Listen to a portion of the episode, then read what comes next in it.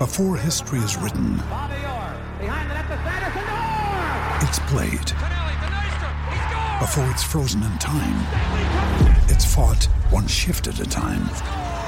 Before it's etched in silver, it's carved in ice. What happens next will last forever. The Stanley Cup Final on ABC and ESPN Plus begins Saturday.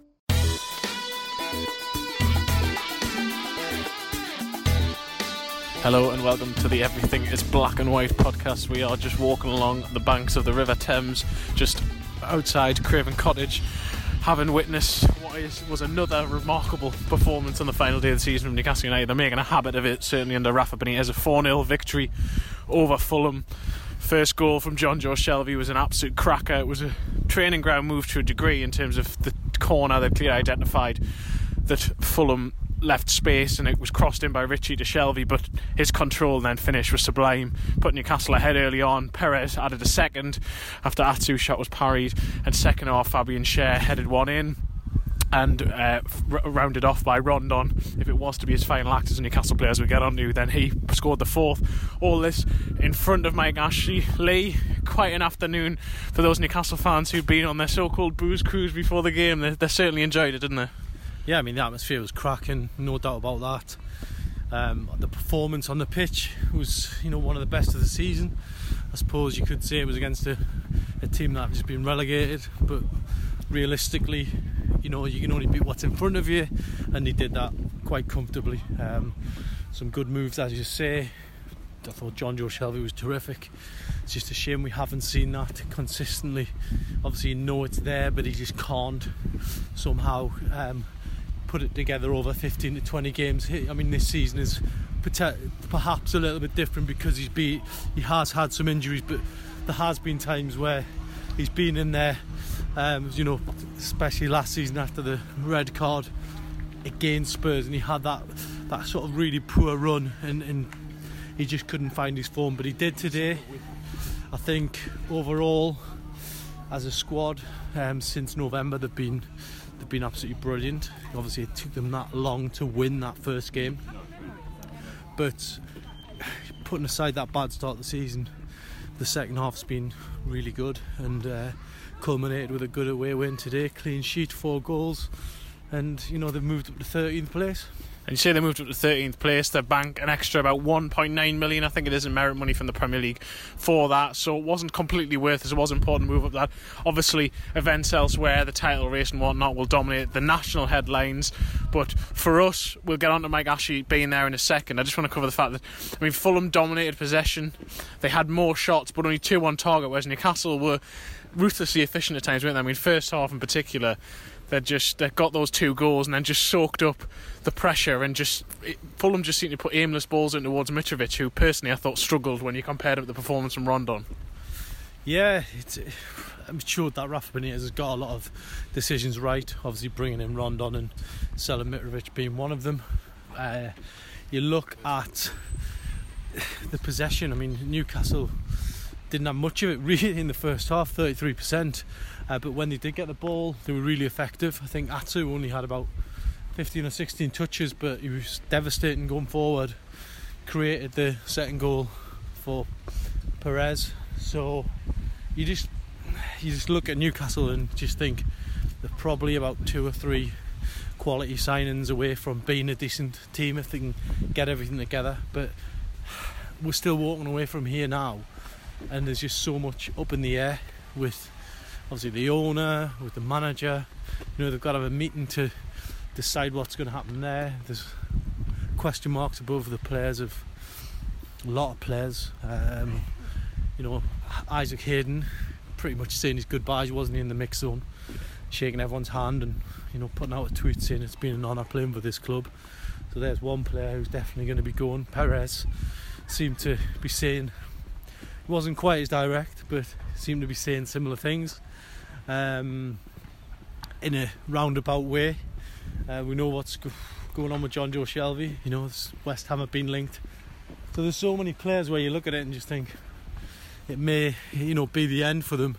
Um, when really it should be, it should be the beginning. It sh- Newcastle should be building the team around these players, and uh, unfortunately, we just have to do a typical Newcastle thing and have to wait and see.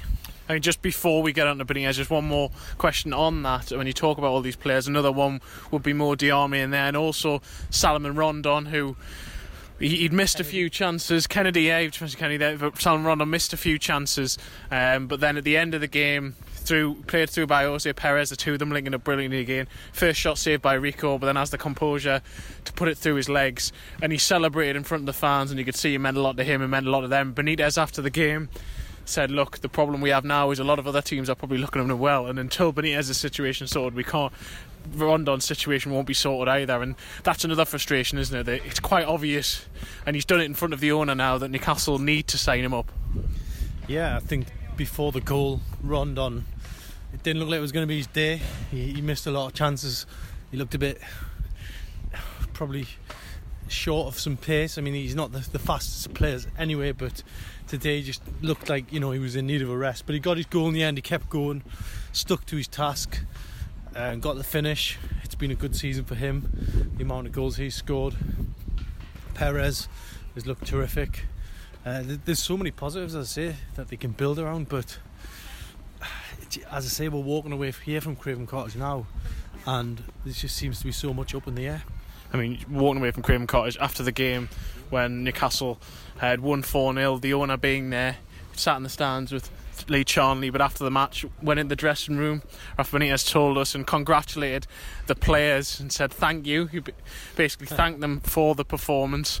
Uh, then him, I don't think him and Rafa Benitez really spoke that much, but Benitez said he wants to meet with Ashley as soon as possible. There's a meeting planned for at some stage this week. He said he didn't know exactly when.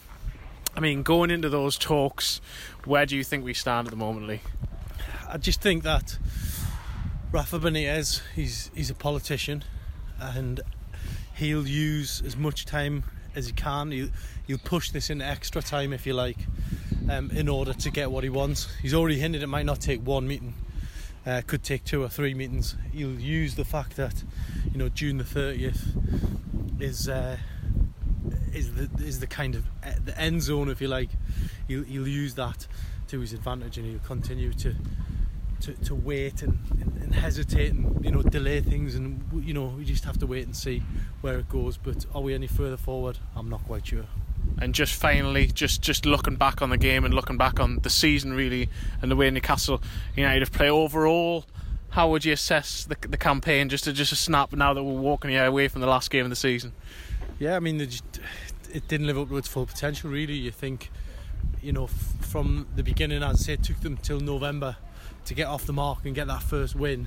Had they been a bit more organised last summer, had they backed Rafa with what he needed, then you know this could have been a, a, different season. They could have pushed on in one of the one of the cups because it would have been safer sooner. And realistically, it's, it's just another missed opportunity. Finished 10th last year, 13th this year they have gone backwards in one respect in terms of position, in terms of points. They're one better off, but they could have been so much better off had they pushed for certain signings uh, last summer.